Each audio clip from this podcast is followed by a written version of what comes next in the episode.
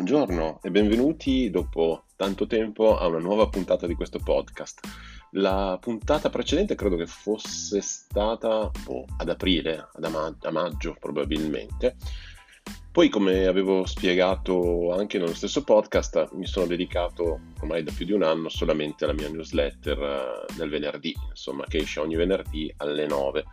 E da quella qualcuno mi ha fatto notare e fatto venire questa idea di leggere la newsletter nel podcast. Insomma, se tu non hai tempo di leggere una, una mail, magari perché sei in auto, in treno, eccetera, eccetera, beh, magari la eh, lettura comunque della newsletter o comunque la, la riproposizione diciamo di questi, di questi temi eh, magari può essere utile. Vediamo, è un esperimento. Naturalmente non tutte le ciambelle, come si dice, vengono col buco perché ho un grandissimo raffreddore e si può sentire dalla, dalla mia voce. Comunque, nella newsletter di venerdì scorso ehm, ho iniziato parlando appunto del caso eh, di Kobe Bryant. Kobe Bryant, come sapete, è scomparso domenica scorsa e al di là diciamo, del lutto insomma, collettivo c'era una piccola eh, situazione che mi era piaciuto sottolineare di come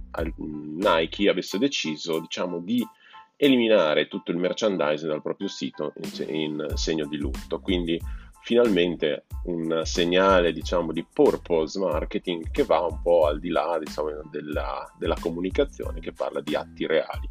Purtroppo, come mi hanno segnalato vari lettori, pare che la stessa Nike abbia un po' smentito la stessa cosa perché eh, sembra che il merchandising di Kobe sia in realtà andato esaurito subito dopo e che Nike non abbia ancora deciso che cosa, che cosa farne, se farne di nuovo oppure smetterlo per sempre. Insomma, come scrivo, nella, come scrivo nella newsletter, non sono mai stato tenero verso il purpose, no? questo marketing su, basato sul rendere il mondo un posto migliore.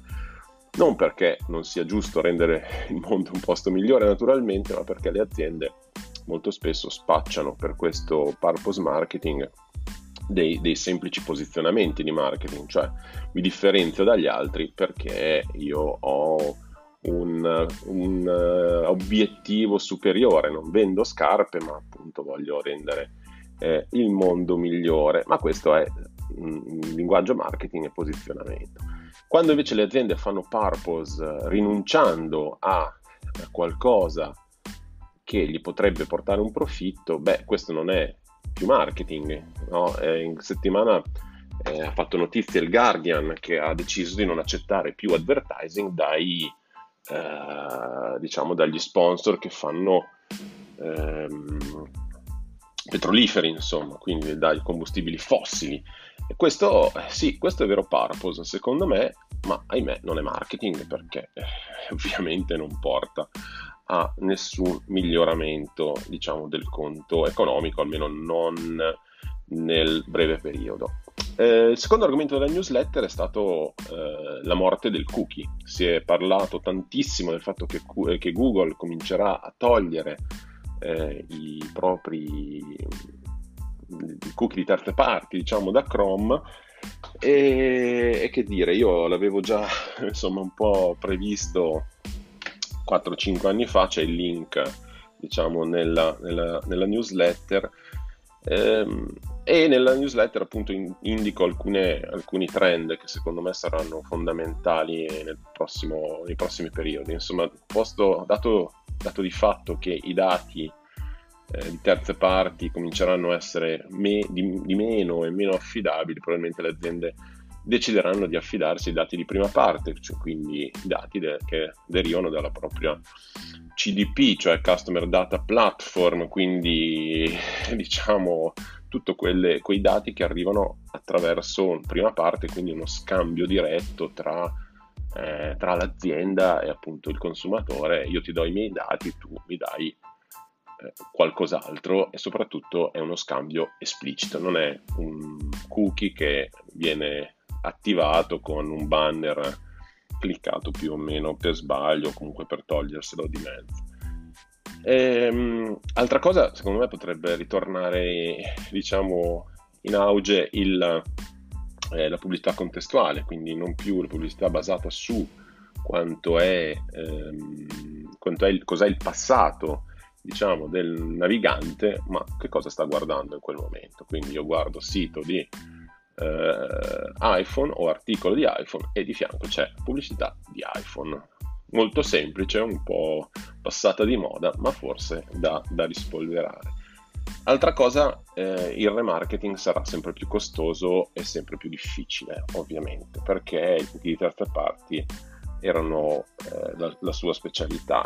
Mm, non è detto che questo sia, sia un male. Io molto spesso dico, ok, il remarketing funziona tanto, ha un ROAS molto alto, cioè un ritorno di investimento alto, ma non tiene conto del fatto che agisce su un pubblico che probabilmente in buona parte acquisterebbe comunque.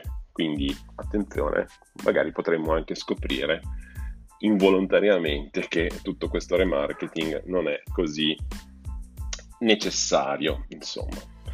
E poi, vabbè, eh, ho parlato di, del POC, eh, che non è, come dico, un'insalata di riso a Milano, ma è uno strumento che serviva per mandare degli squillini su Facebook. Se voi siete abbastanza anziani, probabilmente eh, ve lo ricordate. E insomma, eh, la cosa strana è che pare che insomma, esista ancora, c'è il link nella newsletter, oppure se cercate su Google POC Facebook, ehm, e funziona ancora, quindi potete mandare degli squillini a, a, ad altri anziani come voi, eh, perché se lo mandate a qualcuno di giovane non capisce nemmeno che cosa, che cosa sia. È molto interessante perché era appunto come lo squillino poteva significare qualunque cosa.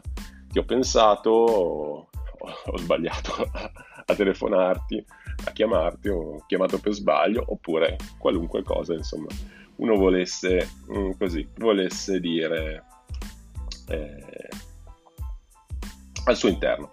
Eh, c'è inoltre nella newsletter un link al, all'articolo uscito sul blog Email App, a cui ho partecipato, sui trend del eh, 2020. Parlare di trend mi fa sempre un po' così,